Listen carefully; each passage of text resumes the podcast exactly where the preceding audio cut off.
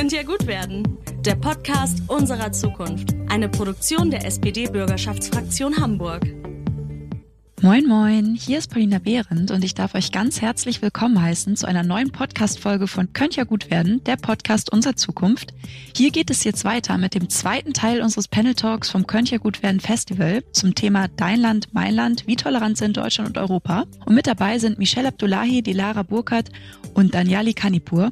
Und ich wünsche euch dabei jetzt ganz viel Spaß. Michelle, du hast eine Doku gedreht, sehr bekannt geworden, auch ausgezeichnet mit dem Deutschen Fernsehpreis. Da warst du im Nazidorf in Jamel und hast Leute befragt, hast da ähm, eigentlich eine andere Mission verfolgt, aber indirekt ging es auch da um Journalismus. Da wäre jetzt auch meine Frage, wie begegnet man solchen Leuten, die ja heutzutage einfach auch viel mehr Fläche in der Stadt überall bekommen, nicht nur jetzt in Jamel konkret, sondern jetzt eben auch weltweit auf in jeder Straße. Und welche Aufgabe hat auch Journalismus am Ende in der Position? Also Jamel ist ein bisschen kompliziert, das werde ich immer häufig gefragt, wie das mit denen ist. Das sind ganz, ganz, ganz wenige. Das sind vollkommen Radikale. Das ist eine Aufgabe für den Verfassungsschutz und für die Polizei, die sich sehr, sehr gut um die kümmert dort und aufpasst, dass die nichts machen. Da können wir gar nichts gegen tun. Die sind unbelehrbar und unbekehrbar. Die müssen wir völlig vergessen. Das sind keine Menschen, die man gesellschaftlich wieder zurückholen kann.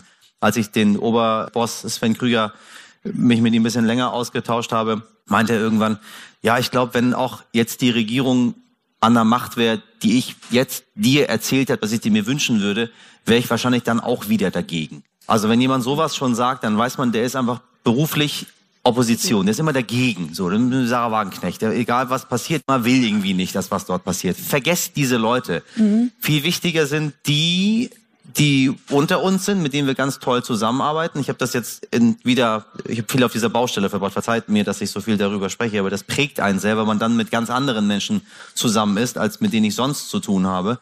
Dann hat man jemanden, der ist total nett und freundlich und man arbeitet mit dem einen Monat lang zusammen und dann merkt man, dass der so ein bisschen Rassismus in sich hat. So, dann sagt er ja, ihr Iraker. Da wir sind keine Iraker, wir sind Iraner. So, das ist ein Unterschied. Ein Buchstabe ist was ganz anderes. Andere Sprache, anderer Glaubenszweig des Islam, äh, andere Schrift. Also es ist alles anders. Und dann so, ja, das ist doch egal. Ihr von da. Ich bin plötzlich auch einer von denen, ihr von da geworden. Ich bin der Bauherr gewesen, ich bin sein Chef gewesen. Mhm. Das machen die dann mit einem. Oder Menschen, die man sehr gerne mag und plötzlich irgendwo merkt, dass sie bei bestimmten Dingen, wir haben es bei Corona besonders deutlich gesehen, wie jemand meinte, ja, weiß ich nicht so genau vielleicht stimmt das doch alles. Und man denkt sich so, was, du im Ernst, nach all dem, was wir zusammen gemacht haben, den, den Bildungsweg, den wir gegangen sind, mhm. du bist auch einer, der sagt, ich bin mir nicht so sicher. Das sind die Leute, die wir bekämpfen, ist das falsche Wort, aber das sind die Menschen, mit denen wir uns unterhalten müssen und gucken müssen, wie wir die einfangen. Und die kriegen wir mit guter Politik hin, weil das sind die Leute, die lassen sich drauf ein, wenn man ihnen neue Ideen präsentiert. Ich habe jemanden, der beispielsweise nicht so mit Corona zurechtgekommen ist, war aber kein Corona-Leugner. Das war einfach jemand, der war maximal uninformiert. Wir haben ihn informiert und er meinte, ach so, das wusste ich alles überhaupt gar nicht. Mhm. Mit Rassismus ist es genau das Gleiche. Das sind viele, viele Menschen, die uninformiert sind. Und leider ist das immer Einzelfallhilfe. Man muss jeden Einzelnen alleine abholen. Es gibt nicht so ein, wenn wir ein Patentrezept hätten, wie man was verabschiedet oder was mit Zauberstab über die Gesellschaft wirft, hätten wir es ja schon längst gemacht. Aber das funktioniert so nicht. Du musst dir jeden Einzelnen angucken, überlegen, warum stimmt da mit der Person was nicht mhm. und dann auf den Menschen eingehen. Und da wir nun mal 82 Millionen Menschen in diesem Land sind, glaube ich, gibt es da eine ganze Menge Möglichkeiten, wenn jeder Einzelne sagt, okay, ich nehme mich einer einzigen anderen Person an. Das muss nicht mal sein, weil sonst würde man sich ja alle sich gegenseitig annehmen. Aber wir sitzen und warten und hoffen, dass die Politik das irgendwie schon richtet. Mhm. Das ist wirklich ein, ein großes Problem. Nicht die rechtsradikal-radikalen sondern die, die da drin sind und aus dem Nichts heraus dir plötzlich erzählen, ja, ich find's auch ein bisschen komisch. Mhm. Ich glaube auch, dass das irgendwie nicht so richtig ist, was die da machen. Also brauchen wir so gesehen auch viel mehr Aufklärungsarbeit eigentlich, weil wir ja dann Einzelnen vielleicht auch noch mal da abholen müssen, was vielleicht auch häufig noch das Thema ist, dass wir reden immer über Rassismus und ich glaube, sehr, sehr viele können die Grenzen, wo Rassismus beginnt, auch noch gar nicht richtig abstecken. Also ich hatte neulich irgendwie so einen Diskurs auf Instagram, auch sehr typisch für meine Generation. Da ging es darum, die Emoji-Farben zu verwenden, dass viele einfach ja auch belanglos farbige Emojis verwenden, obwohl sie einfach gar nicht die Wurzeln tragen. Und dass das auch eine Identitätsüberstülpung ist und es wurde als Rassismus gekennzeichnet, was viele ja wahrscheinlich einfach gar nicht so sehen. Und müssen wir da nicht auch noch mal speziell hin, dass wir mehr Aufklärung leisten? Was meint Rassismus überhaupt? Wo fängt Rassismus wirklich an? Es ist wahrscheinlich nicht die AfD, sondern es ist halt schon viel früher. Und Daniel und du, glaube ich, ihr habt gemeinsam ein Projekt Schule ohne Rassismus, Schule mit Courage, richtig? Was konkret macht ihr da? Also wie läuft denn da eine Aufklärungsarbeit mit jungen Menschen? Das Thema, also Schule mit Rassismus, Schule mit Courage ist ein deutschlandweites Projekt. Äh, da sind wir Pate jeweils. Ich bei meiner alten eigenen Schule, da geht es ein Stück weit um Sensibilisierung. Das Thema, was du gerade angesprochen hast, nämlich Aufklärung. Weil unabhängig davon, was die Politik alles machen kann und auch machen muss, ist das Wichtigste, tatsächlich miteinander zu reden und zu kommunizieren. Und das ist übrigens das, was mir am meisten Angst macht durch alle Themen. Also nicht der Russlandkrieg, nicht die aktuelle Situation in, in Italien, sondern tatsächlich meine größte Angst ist die mangelnde Diskussionskultur, die wir inzwischen verloren haben und die auf Social Media nochmal wie ein Katalysator, weil wir nicht mehr miteinander reden, sondern übereinander reden. Und das hat viele Aspekte. Die, die Hardcore-Nazis nehmen wir raus, das sehe ich genauso wie du. Da muss es Aussteigerprogramme und ähnliches geben, aber das müssen Professionelle entsprechend machen. Da machen wir auch was zu. Aber die Tatsache überhaupt mal, und ich unterhalte mich sehr gerne mit Menschen aus einem konservativen Milieu, die teilweise Sachen von sich geben, die ich auch nicht in Ordnung finde. Aber ich rede mit denen. Und glaub mir, es gibt nichts Befriedigenderes, als auch so ein Gespräch zu gehen und zu merken, das hat Klick gemacht. Und das ist manchmal gar nicht so schwer. Und was wir aber gerade haben, ist Folgendes. Wir haben ganz viele Leute, die sich politisch nicht korrekt, grenzwertig, wie auch immer äußern. Teilweise aus Ignoranz, teilweise, weil sie es aber auch nicht besser wissen. Und jetzt das Gefühl haben, wir lassen es nicht zu. Und was machen die anderen? Was machen wir, die aufgeklärt sind? Es ist keiner von uns in allen Bereichen. Wir ignorieren es entweder und sagen, es egal und lassen es zu. Oder wir empören uns so maximal in unserer woken Bubble und hören auf, mit denen Kontakt zu haben, beschimpfen sie und fangen an, die von oben herab irgendwie. Aber vielleicht tatsächlich mit Leuten sich zu unterhalten und sagen, guck mal, wenn du das so sagst, dann bedeutet es für mich so und so und du willst mich doch sonst auch nicht verletzen. Warum sagst du das an dieser Stelle und so? Ja, aber wir haben schon immer das so und so genannt, dieses Wort benutzt. Dann meinte ich, ja, aber ich kenne Leute, die würden auch Nazi sagen, das würde dich doch auch verletzen. Die sagen auch, vor so und so vielen Jahren haben wir zu euch Nazis gesagt. So, würdest du doch auch nicht in, okay, nee, stimmt. Beispiele bringen, erklären, wie ich mich fühle. Ich habe das noch nie erlebt, wenn es jemand ist, der vielleicht so ein bisschen nur ab, ne, nicht die Hardcore-Nazis, dass jemand dann, wenn man sich zehn Minuten mit dieser Person beschäftigt hat, sagt, du hast vollkommen Unrecht. Die sagen dann vielleicht, okay, aber dann nicht so gleich übertreiben. Oder ich möchte jetzt hier nicht so ein Awareness-Konzept hier gleich für meine Firma. Das kann man auch in einem zweiten Schritt machen. Aber ich habe noch nie es erlebt, dass nach einem zehnminütigen Gespräch Perspektive eröffnen, die Person abholen, nicht gleich beschimpfen, dass die Person dann nach Hause geht und nichts gelernt hat.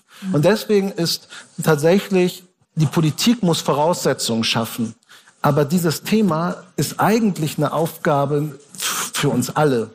Und äh, deswegen spiele ich immer den Ball auch zurück, weil ne, Demokratien leben auch von Demokraten und da hat jeder auch eine Hausaufgabe. Und wenn ich dann so ein bisschen an das Land meiner Eltern denke, denke ich halt, wir haben so ein Geschenk hier bekommen. Und das hat aber auch ein paar Voraussetzungen. Das ist mehr als nur alle vier oder fünf Jahre zur Wahl zu gehen und dann irgendwie zugucken, sondern du musst schon ein bisschen was dafür tun. Und alleine schon mit den Leuten zu reden, sie aufzuklären, abzuholen, sich immer weiterzubilden. Wir sagen lebenslanges Lernen, aber lebenslanges Lernen bedeutet auch, was diese Konzepte angeht, ich bin auch aufgewachsen mit maximale Political Incorrectness in ganz vielen Bereichen. Und in bestimmten Bereichen bin ich sensibler, weil sie mich triggern, weil sie mich be betreffen. Und in anderen Bereichen muss ich das mir bewusst machen, als Mann zum Beispiel. Mhm. So. Und das ist doch nicht zu viel verlangt. Nee.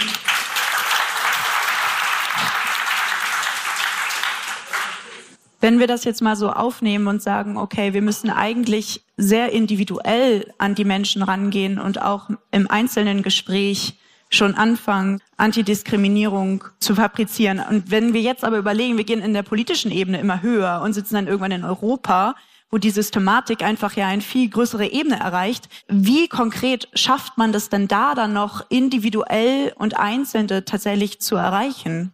Also ich glaube, strukturell, und das ist ja ein Funfact, den ich mal über das Parlament erzählen kann, weil er gar nicht so bewusst ist, finde ich das Europäische Parlament in seiner Funktionsweise viel urdemokratischer als andere Parlamente, weil wir gar nicht diesen Gegensatz Opposition, Regierung haben. Also klar, man spürt, wenn irgendwo Wahlkampf ist, also das spürt man schon in den Debatten, aber grundsätzlich ist das so, dass ich auch dachte, halt, ich bin natürlich vollkommene Europäerin, mein Deutschsein hat überhaupt nichts damit zu tun, wie ich die Welt sehe.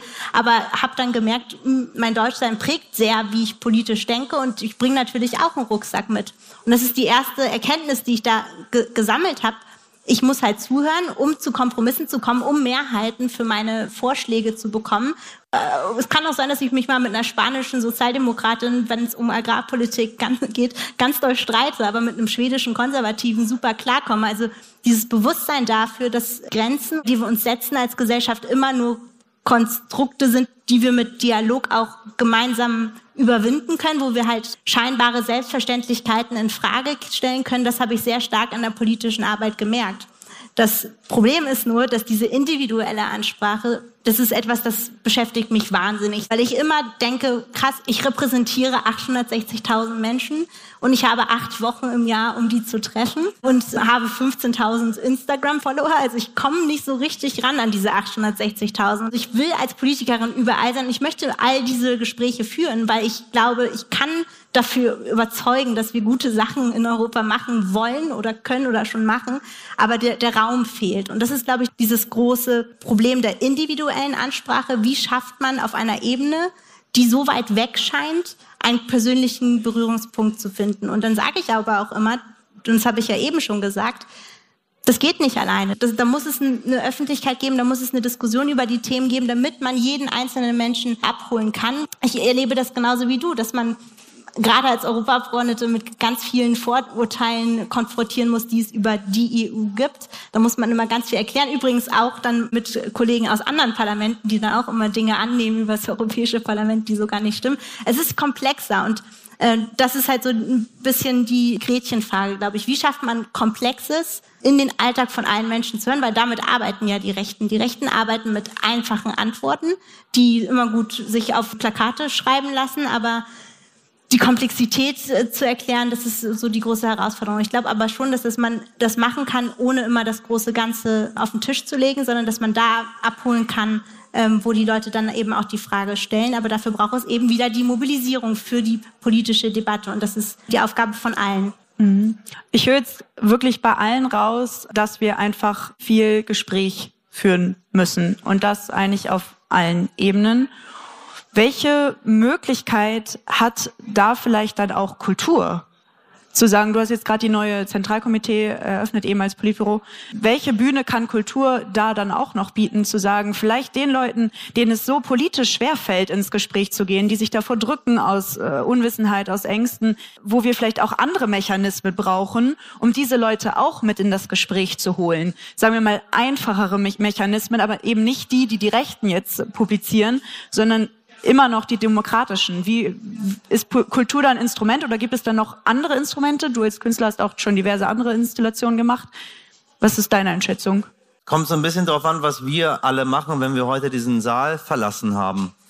Ob das so eine nette Veranstaltung war, wo man zugehört hat und dann war es das damit wieder. Das wird wahrscheinlich der Fall sein bei den meisten von denen, die hier sind und bei mir auch, bis ich dann wieder irgendwo eingeladen bin und was mache.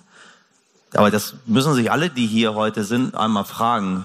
Ich bin total überrascht, wie viele Menschen heute hier sind und ich bin sehr glücklich darüber. Ich dachte, da kommen so ein paar Peebles und dann, ja, war's das, wie so oft. Anscheinend ja nicht. Anscheinend will man ja was verändern. Und hierher kommen ist der erste Schritt. Und dann gehen wir wieder raus. Und dann machen wir da draußen was dann müssen wir nicht so viele Diskussionsrunden hier auf der Bühne machen. So, ich habe gar nicht so viel Spannenderes zu erzählen als ihr, die hier sitzt. Ihr habt die gleichen Erfahrungen gemacht, die ich auch gemacht habe. Die Frage ist nur, ob man, wenn man dort Rassismus sieht oder Sexismus oder Homophobie oder Antisemitismus oder was auch immer, wenn man das dort sieht, ob man darauf aufmerksam macht, ob man das den Leuten sagt, ob man dem Menschen, der auf dem Bau ist und der auf seiner Mappe irgendwas Bescheuertes kleben hat, ob man das dem einfach mal sagt und sagt, das finde ich nicht okay, was da drauf ist. Und ob der dann sich überlegt so, ach scheiße, ich finde den so nett, den Michel, und der findet das nicht so gut. Habe ich den irgendwie verletzt? Vielleicht denkt er drüber nach und dann kommt er zu mir und dann können wir uns drüber unterhalten. Es ist nicht so, dass wir jetzt alle rausgehen müssen und versuchen müssen, Menschen zu finden, mit denen wir jetzt einzeln uns unterhalten, um die jetzt zu bekehren. So, das ist nicht, nicht Missionieren der katholischen Kirche. Aber wenn Unrecht passiert, dazwischen zu gehen, Counterspeech funktioniert. Das ist so, das weiß man. Also es ist nicht mehr so, dass die Rechten die ganze Zeit die Debatten kapern. Also wir müssen nochmal die positiven Sachen nennen, die wir in den letzten Jahren, im letzten äh, Jahrzehnten erreicht haben. Wir haben schon große Fortschritte gemacht. Und die Rechten sind jetzt in ihrer Bubble. Und wenn man auf die Telegram-Gruppen reingeht, denkt man sich so, oh Gott, die Welt ist morgen vorbei, weil das so furchtbar ist. Aber es ist nicht mehr in der Form so in der Öffentlichkeit, sondern darin machen, was sie möchten. Und die Kunst und die Kultur, um auf deine Frage zurückzukommen, also der geht's nicht so gut gerade. Wenn wir uns um, auf Kunst und Kultur verlassen, dass darüber was passiert, dann lieber nicht. Ich habe jetzt den Spruch gehört, 30 ist das neue 100.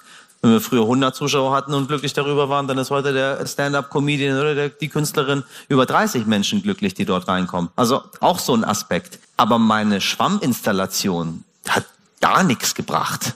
Mhm. Also das hat die Welt kein bisschen besser gemacht. Vielleicht haben zwei, drei Leute, die sowieso reflektiert sind, sind dann noch reflektierter geworden. Aber die meisten Menschen sind vorbeigegangen und das finde ich doof. So, und das war's damit.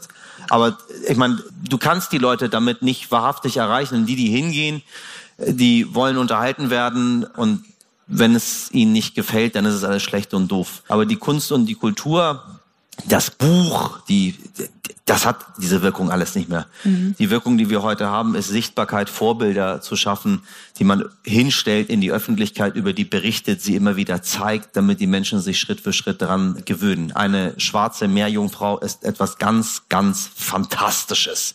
Und dann werden wir uns alle auch daran gewöhnen, aber das sind Mechanismen, die von sehr weit oben kommen. Also wenn Grafiker unter euch sind oder, weiß ich nicht, Webdesigner, Filmemacher bei Warner oder bei Netflix, was auch immer, Menschen, die Leute bei Nachrichtensendungen einstellen, Maskenbildner, Visagisten, die nicht wissen, wie man schwarze Menschen schminkt, weil sie einfach das noch nie gemacht haben. Das sind ganz viele Menschen, die hinter den Kulissen stehen, die sehr, sehr viel dazu beitragen können, dass man eine Sichtbarkeit in der Gesellschaft bekommt. Aber mhm. so ein bisschen Bühne und Kunst und Kultur und Bücher schreiben und so, das wird jetzt nicht die Welt verändern. Leider. Wäre schön, wenn es so wäre. Wenn ich was Naives vielleicht noch ergänzen dürfte, weil wir tun ja auch manchmal so wenig, weil wir vor diesem riesigen Problem und so ohnmächtig wirken. Aber dann kann man es ja manchmal so ein bisschen kleiner machen und dann ist ganz viel erreicht. Wir machen ja schon ganz viel alltäglich, so Zähne putzen, waschen in der Regel, sich anziehen. Dann könnte man sich doch auch auf die To-Do-List packen, dass man jede Woche dreimal drei konservative Menschen mit solchen Vorurteilen versucht mal zu drehen, indem man ins Gespräch geht. Das ist der eine Punkt und drei Menschen, die in irgendeiner Form möglicherweise diskriminiert werden, da gibt es ja sehr viel, nicht nur Rassismus in diesem Bereich, einfach mal fragt, wie es denen geht. Das ist ganz spannend. Ich habe letzte Woche jemanden kennengelernt im Rollstuhl. Und ich bin kein Idiot. Ich weiß, dass Menschen im Rollstuhl es nicht so einfach haben und dass man da was machen muss und dass sie wahrscheinlich Schwierigkeiten haben, wenn kein Fahrstuhl ist. Ich weiß es. Aber da kam ich ins Gespräch und als sie mir erzählt hat, wie schwer es ist mit der Deutschen Bahn und dass sie vorher planen muss, weil sie 24 Stunden, hätte ich niemals gedacht vorher, Bescheid sagen muss und ansonsten ist es eine Glückswahrscheinlichkeit, ob jemand doch so nett ist und ihr reinhilft und das ist nur einfacher als Rollstuhl, nicht etwas komplizierteres. Ich war schockiert. Mir ist aufgefallen, ich frage gar nicht so häufig nach und dann ist mir aufgefallen, zum Beispiel mich hat auch Du hast mich einmal gefragt und mit dir sind es vielleicht in meinem gesamten Leben fünf Menschen gewesen, die mich gefragt haben, wie fühlst du dich denn dabei? Weil wir glauben, es zu wissen, so wie ich auch dachte, wie, wie sich jemand im Rollstuhl fühlen muss. Ich glaube auch zu wissen, wie sich eine Frau möglicherweise fühlen muss in bestimmten Bereichen. Nein, weiß ich nicht. Und vielleicht frage ich da häufiger nach. Und wenn wir jetzt uns alle zur Hausaufgabe machen, jede Woche drei Menschen zu fragen, wo wir glauben, da was, dass da was nicht in Ordnung ist, weil tief im Inneren haben wir ja ein natürliches Gerechtigkeitsbewusstsein, die alle, die meisten von uns. Und drei Leute umzudrehen, mit denen wir normalerweise empört die Nase rümpfen würden und sagen, was für ein Idiot, oder ihn sonst total woke anschreien würden, sondern einfach nur das Gespräch suchen und zu erklären mit der neuen Erkenntnis, dann hätten wir schon sehr viel gemacht. Finde ich auch einen wunderbaren Abschluss in dem Sinne zu sagen, wie man ein Gespräch auch eröffnet kann. Nicht umsonst fängt man auch im therapeutischen Setting ja häufig an, wie mit fühlst du dich. Wenn viele Leute auch manchmal ja Angst vor Gesprächen haben, ist das immer eine wirklich sehr, sehr gute Einstiegsfrage. Weder bewertend, das ist nicht einschneidend, das ist nicht verletzend, das ist einfach ein Interesse bekunden, was wirklich einen Raum eröffnet. Ich möchte, weil wir jetzt sehr, sehr viel auch darüber gesprochen haben, zwangsläufig, was nicht gut läuft. Wenn man über Themen spricht, wird immer das Negative auch präsenter. Das ist, glaube ich, unausweichlich. Nichtsdestotrotz heißt ja, unser Festival könnte ja gut werden. Und äh, bevor wir jetzt lange ausschweifende Antworten haben, hätte ich gerne so einen Satz oder ein Keyword, irgendwas kurzes, prägnantes, eine Antwort darauf, wie kann es gut werden? Wir fangen vielleicht mal bei Michelle vorne an. Es ist gut. Also wir sind hier in einer schönen Halle, haben ein Dach drüber, alle leben und draußen ist kein Krieg. Das ist ganz wunderbar, da wo wir sind. Es hat sich auch eine ganze, ganze Menge getan. Wir glauben immer, eine Rede halten hier und morgen ist alles vorbei, AfD gibt's nicht mehr, Rassismus ist zu Ende, alle haben sich lieb. Ist nicht so, aber das immer wieder und immer, immer wieder, immer wieder zu machen, bringt eine ganze Menge. Also ich glaube, wir brauchen leider, leider ein bisschen Geduld bei der ganzen Geschichte. Es hat sich sehr, sehr, sehr vieles getan, insbesondere in den letzten drei, vier Jahren. Die Menschen haben schon erkannt, dass diese Hohlbirnen nichts zur zur, zur Veränderung des Planeten und der Gesellschaft beitragen. Also rausgehen und bitte was machen, alle gemeinsam. Immer und immer wieder. Ich sag's nur, tut mir leid. Delara. Was, was soll man da äh, ranfügen? Also ich meine, ich hatte erst beim Wort Geduld gezögert, weil ich glaube, Geduld heißt immer, dass Leute denken, sie können warten darauf, dass es besser wird. Aber ich glaube schon, dass das Wichtige ist, dass wir, also dass es gut ist und dass wir in einer Demokratie leben und all die Möglichkeiten haben, unser Leben besser zu machen und eben auch zu mobilisieren dafür, dass es noch besser wird. Aber dafür muss man halt, du hast ja nach einem Wort gefragt, ich glaub, und ich würde mir das von dir klauen, Empathie, mhm. Verständnis und dann damit irgendwie zusammenzukommen. Vielen Dank. Und Daniel, ja. Also zwei Punkte. Der eine, miteinander reden, statt übereinander oder gegeneinander miteinander reden, hatte ich ja schon gesagt.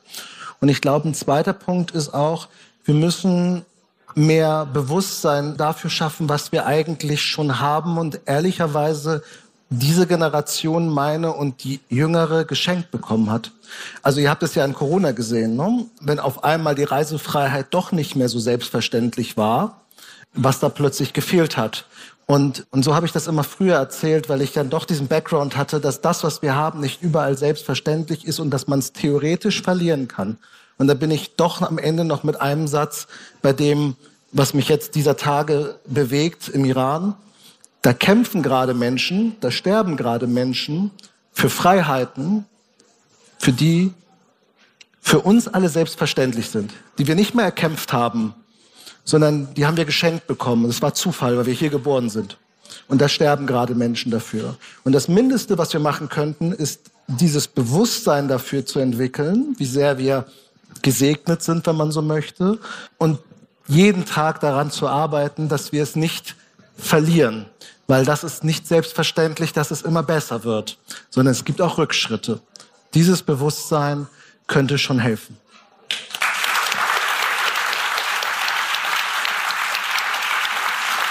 Da möchte ich eigentlich dem gar nichts mehr anfügen. Ich glaube, das ist ein wunderbarer Abschluss für diesen großartigen Talk. Ich danke euch, dass ihr alle hier wart und euch auf die kleine Diskussionsrunde eingelassen habt.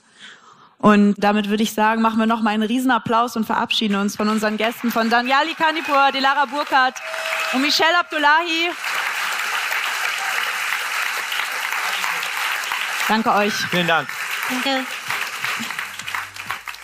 So, das war jetzt unser erster Panel Talk. Ich hoffe, ihr hattet Freude beim Zuhören und freut euch auch schon auf die nächste Folge. Dort geht es dann weiter mit unserem zweiten Panel Talk zum Thema Wozu das alles? Sinnkrise in der Klimakrise. Auch wieder mit grandiosen Gästen. Seid gespannt und bis dann.